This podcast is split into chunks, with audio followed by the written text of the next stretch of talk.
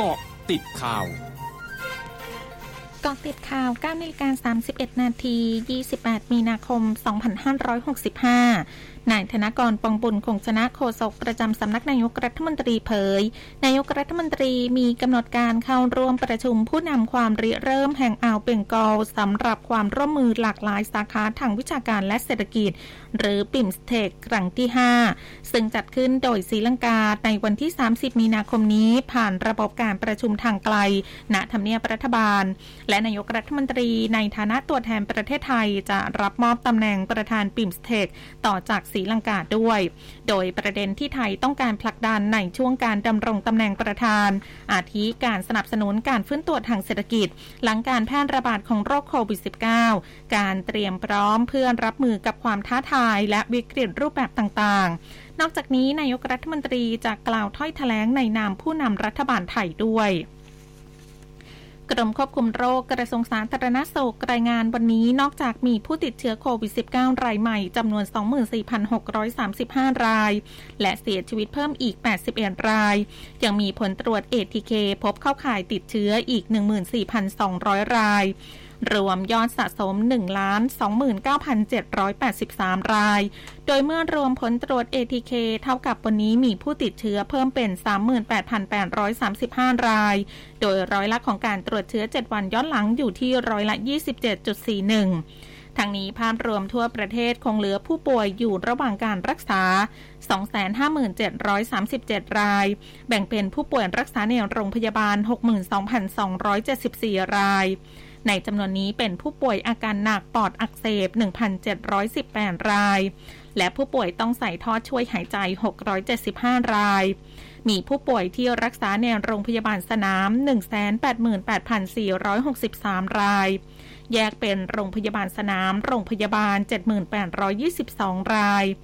รักษาตัวที่บ้านหรือที่ชุมชน 116,854 ราย และรักษาในสถานที่อื่น ๆ 787 ราย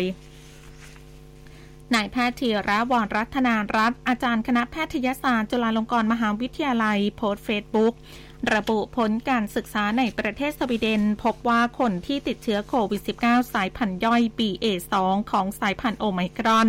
จะมีปริมาณไวรัสในช่องคอมากกว่าสายพันธุ์ดั้งเดิมอย่าง BA1 ถึง 2 เท่า ซึ่งเมื่อปริมาณไวรัสมากยิ่งมีโอกาสแพร่ได้มาก และเป็นทางเดินหายใจส่วนบน จึงทำให้มีโอกาสแพร่เชื้อไปยังผู้อื่นได้ง่าย แม้ขณะนี้จะมีแนวโน้มว่าสายพันธุ์ย่อย BA2 มีความรุนแรงไม่ต่างจากสายพันธุ์ BA1 แต่ด้วยสมรรถนะการแพร่เชื้อจำนวนเคสที่มากขึ้นจะส่งผลต่อจำนวนการป่วย หรือเสียชีวิตที่อาจมากขึ้นได้ โดยการระบาดในไทยสายพันธุ์ย่อย BA2 เป็นตัวหลัก และสถิติติดเชื้อรายวัน และเสียชีวิตรายวันติดอันดับโลกมาตลอด นายพิธาลิ้มเจริญรัตหัวหน้าพักก้าวไกลโพสต์เฟซบุ๊กแจ้งติดเชื้อโควิด -19 รอบที่ 2 ภายใน 1 เดือน โดยครั้งแรกแจ้งติดเชื้อเมื่อวันที่ 11 มีนาคม คาติดจากช่างภาพที่ร่วมงานกัน ขณะที่แพทย์ยืนยันไม่ใช่ซากเชื้อ พร้อมส่งตรวจหาสายพันธุ์ ทรอย คอตเซอร์ นักแสดงชาวอเมริกัน ซึ่งเป็นผู้พิการทางหูคว้ารางวัลนักแสดงสมทบชายยอดเยี่ยม ในการประกาศผลรางวัลออสการ์ครั้งที่ 94 จากภาพยนตร์เรื่องโคด้าซึ่งภาพยนตร์เรื่องนี้ได้รับรางวัลบทภาพยนตร์ดัดแปลงยอดเยี่ยมด้วยส่วนภาพยนตร์เรื่อง Drive My Car จากญี่ปุ่นคว้ารางวัลภาพยนตร์ที่ใช้ภาษาต่างประเทศยอดเยี่ยม ขณะที่ภาพยนตร์เรื่องเบลฟาสต์คว้ารางวัลบทภาพยนตร์ดั้งเดิมยอดเยี่ยม ช่วงนี้ไปเกาะติดวิกฤตรัสเซียยูเครนค่ะเกาะติดวิกฤตรัสเซียยูเครน สำนักข่าวกรองกลาโหมของยูเครนเผย ปฏิบัติการทางทหารของรัสเซียรอบกรุงเคียฟของยูเครนนั้นล้มเหลว และเป็นไปไม่ได้ที่รัสเซียจะล้มล้างรัฐบาลยูเครน รวมทั้งสงครามที่ดำเนินการโดยรัสเซียอยู่ในขณะนี้ เน้นเรื่องการแบ่งยูเครนเป็นสองส่วน เช่นเดียวกับเกาหลีเหนือและเกาหลีใต้ส่วนที่ฝรั่งเศส รัฐมนตรีการเคหะของฝรั่งเศส เผยกับสื่อฝรั่งเศสวันนี้ว่า ผู้อพยพชาวยูเครนประมาณ 30,000 คนเดินทางถึงฝรั่งเศสแล้ว โดยครึ่งหนึ่งของผู้อพยพกำลังเดินทางผ่านฝรั่งเศสไปสเปนและโปรตุเกส ช่วงนาคืบหน้าข่าวอาเซียนค่ะ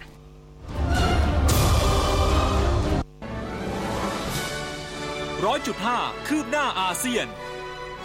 ทางการนครเซี่ยงไฮ้ของจีน รายงานวันนี้พบผู้ติดเชื้อไวรัสโควิด -19 ประเภทไม่แสดงอาการ